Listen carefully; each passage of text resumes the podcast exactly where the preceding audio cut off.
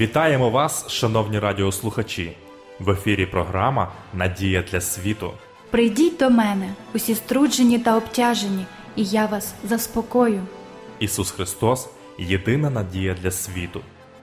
В цих передачах ми пропонуємо вам тематичне дослідження святого Писання. Ми раді кожній зустрічі з вами. Передачу веде пастор Володимир Гриневич. Дорогі радіослухачі, вітаю вас! Я щиро радий нашій зустрічі в програмі Надія для світу. В наших передачах ми пропонуємо вам вивчення святого Писання, яке є не просто хорошою книгою, а найвищим авторитетом у питаннях віри, релігії та моралі. Тема нашого дослідження сьогодні ви можете відкрити небесні вікна. Сьогодні ми звернемо нашу увагу на чудову обітницю, що знаходиться на сторінках святого Писання. Ці небесні вікна, звичайно, не зроблені з прозорого скла або пластику. Фраза є образним висловом, який покликаний наочно і дохідливо пояснити нам бажання Господа зробити щось значне і славне для тих, хто його любить. Ця обітниця записана в книзі пророка Малахії в третьому розділі. Принесіть же ви всю десятину додому скарбниці, щоб була страва в моїм храмі, і тим мене випробуйте, промовляє Господь Саваот. Чи небесних отворів вам не відчиню, та не вилю вам благословення аж надмір? У стародавні часи існував звичай, коли багаті люди у святкові дні під час весіль або інших урочистостей відкривали вікна на верхніх поверхах своїх будинків і кидали вниз перехожим срібні і золоті монети. Можливо, це спонукало пророка провести таке порівняння, Бог теж відчинить свої вікна але лише з цією різницею, що його благословення будуть настільки щедрі і численні, що люди можуть опинитися в деякій розгубленості, їх кишені будуть для цього занадто малі. Вилити благословення це незвичайний вираз, який особливим чином підкреслює безмежну щедрість Божу. Він готовий віддати все, що у нього є. Він готовий виснажити всю величезну небесну скарбницю, якщо цього потребуватимуть його вірні діти. Наступний вірш пропонує додаткові благословення. І ради вас насварює все те, що жере, і воно не понищить вам земного плоду, і не заб'є винограду вам на полі, говорить Господь Саваот. Пророк Малахія звертався в основному до малоземельних селян, що відмінно розуміли його мову. Все їх життя залежало від збереження врожаю. Безсумнівно, вони шукали надійні засоби боротьби з різного роду сільськогосподарськими шкідниками і молилися про це. З надією шукали вони засіб запилення своїх виноградників, який гарантував би їм урожай. Тепер у них більше не було причин занепокоєння. Бог природи обіцяв, що візьме всі турботи на себе. Чудовим, невидимим, але надійним способом він обіцяв поставити під свій контроль діяльність крихітних створених ним тваринок, щоби селяни могли зібрати рясний урожай.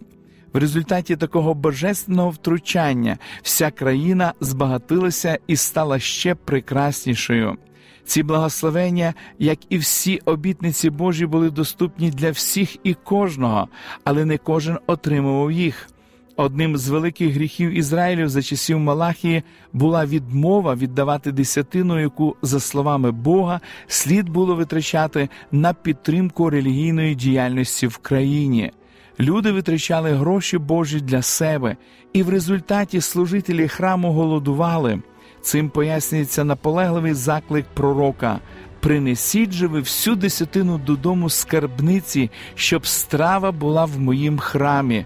Так говорив Господь. Для тих, хто почув заклик і поступив так, як заповів Господь, були відкриті небесні вікна, для інших вони залишились закритими. Для слухняних призначені незліченні благословення, для непокірних нічого. Чи означає це, що можна купити розположення Бога, віддаючи 10% свого доходу на благодійні потреби? Зовсім ні. Благословення Божі не продаються. Тоді чому ж він встановив десятину від усіх прибутків? Таку вимогу не можна пояснити його потребою в грошах, бо моє срібло і моє золото та худоба із тисяч гір, говорить Господь. Він багатий, і його багатство вище всіх людських уявлень. Наші нікчемні дари не можуть додати нічого істотного до земних ресурсів, якими володіє Бог. Але ймовірно, Він хоче від нас десяту частину доходу як нагадування нам, що все, чим ми володіємо, по суті справи належить йому, а ми є лише управителями його власності. Звичай сплатити десятини своїм корінням сягає в давню історію, коли ще не було ізраїльського народу як такого. У Біблії розповідається про те, що Авраам віддав десятину священникові Бога Всевишнього, і Яків дав обіцянку зробити те ж саме. Пізніше цей принцип був внесений до законів Мойсея для підтримки священників і левитів. Після цього протягом століть десятина розглядалася як святиня Господня. Тільки одного разу Ісус послався на цей звичай, що представляє для нас особливий інтерес. За днів Христа релігійні вожді Ізраїлю скурпольозно повертали десятину. Вони дотримувалися букви закону, але не любові. Поступаючи так, вони сподівалися отримати великі заслуги і створити собі гарну репутацію, одночасно нехтуючи тим, що було набагато важливіше перед Богом. Ісус сказав ці слова записані в Євангелії від Матвія в 23 розділі. Горе вам, книжники та фарисеї, лицеміри, що даєте десятину зм'яти ганусу і кмину, але найважливіше в законі покинули суд, милосердя та віру. Це треба робити і того не кидати. Приводарі ви сліпі, що відсіжуєте комаря, а верблюда ковтаєте. Звідси стає зрозуміло, що найважливіше перед Богом це любов, своєю педантичністю, точністю в сплаті десятини, навіть страв вони якраз відсіжували комаря. А ось наочно демонструючи відсутність справжнього правосуддя, милості і віри, справжніх плодів любові, вони поглинали верблюда. Докір Христа не відносився до встановлення системи десятини як такої, з цим усі згодні. Десятина є найкращим засобом для забезпечення церковних потреб. Тут же був просто докір на адресу тих, хто ставав рабом системи і тільки жертвувати гроші Богу, залишаючись при цьому несправедливими, немилостивими і невірними, найгірший вид людського лицемірства. Він демонструє повну відсутність знання Бога і його цілі у встановленні системи десятини. Тільки та десятина, яка супроводжується любов'ю, угодна Богові. Якщо ж її повертати формально, якщо встановлене законом, такі дії ніколи не принесуть обіцяних благословень.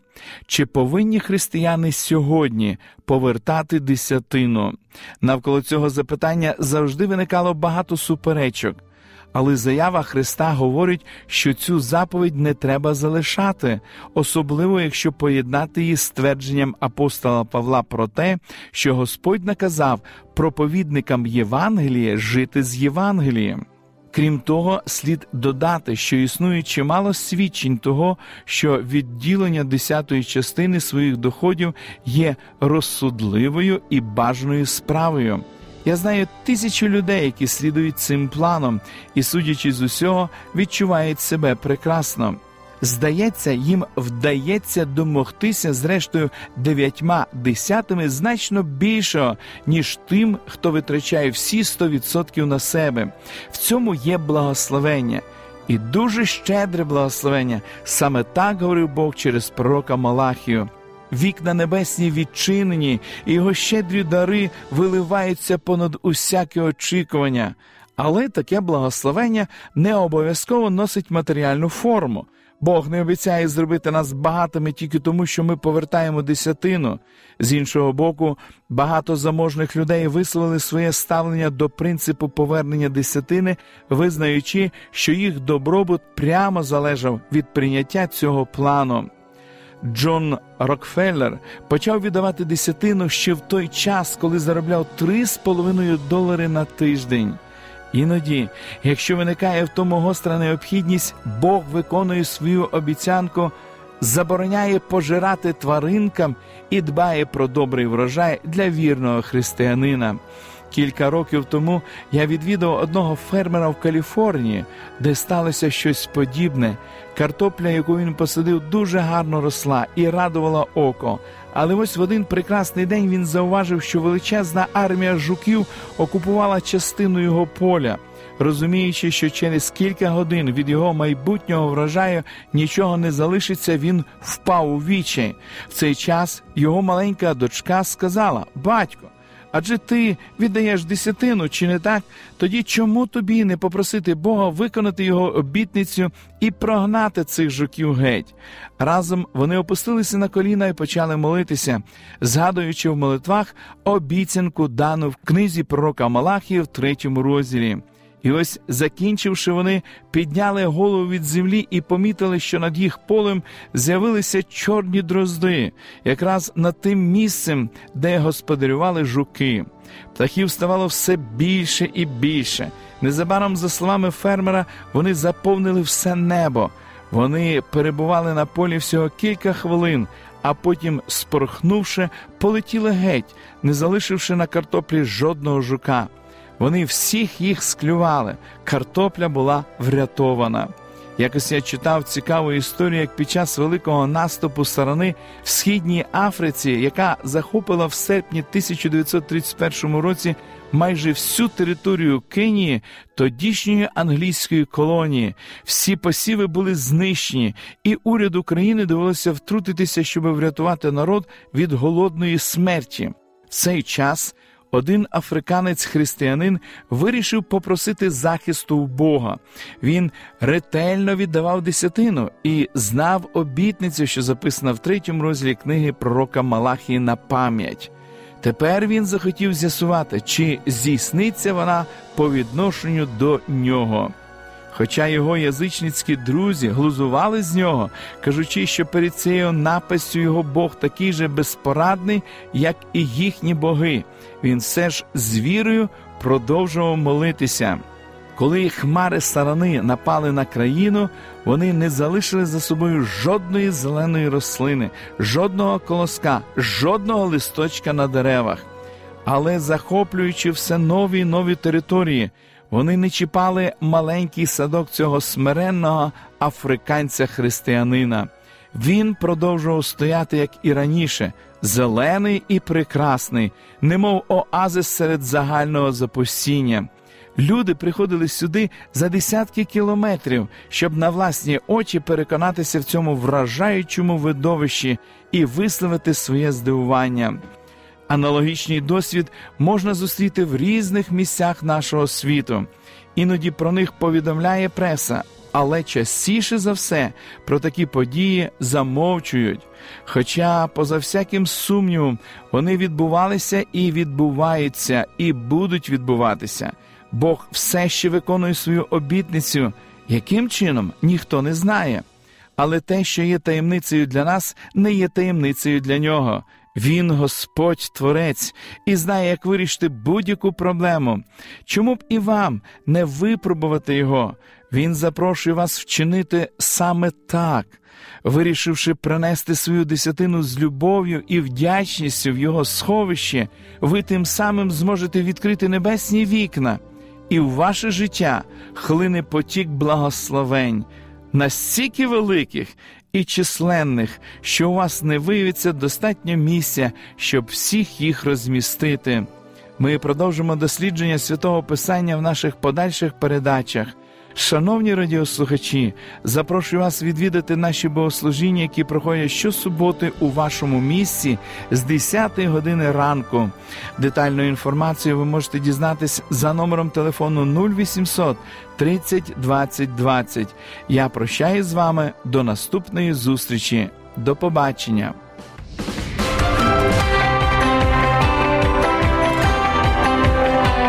Лише світло, Лише добро, лише надія.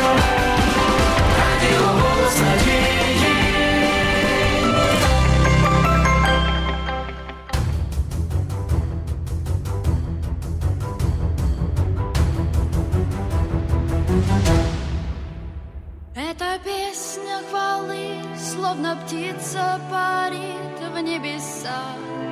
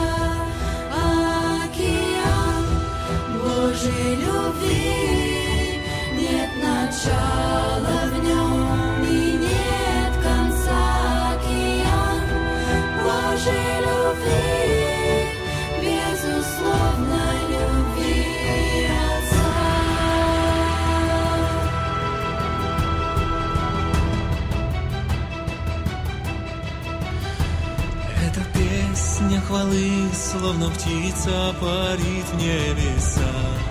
А, моя жизнь как река, мое сердце течет и душа поет для тебя.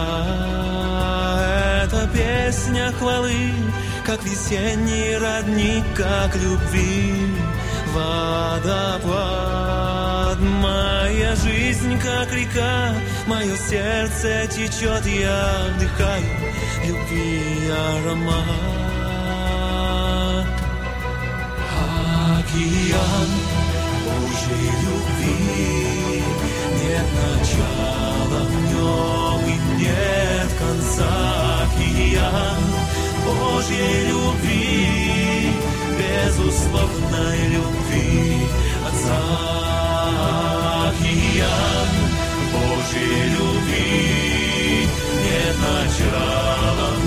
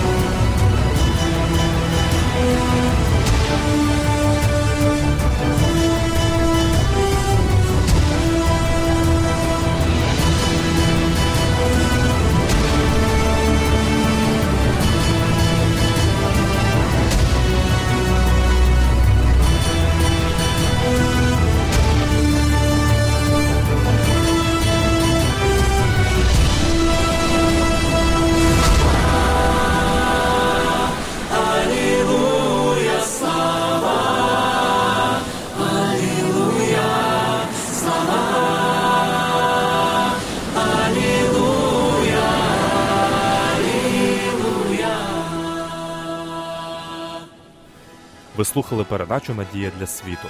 Ми будемо раді наступній зустрічі з вами. Для кращого розуміння святого Писання пропонуємо вам біблійні уроки під назвою Дивовижні факти. Ви можете отримати їх, зателефонувавши за номером 0800 30 20 20. Нехай благословить вас Бог і наповнить серце надією та миром.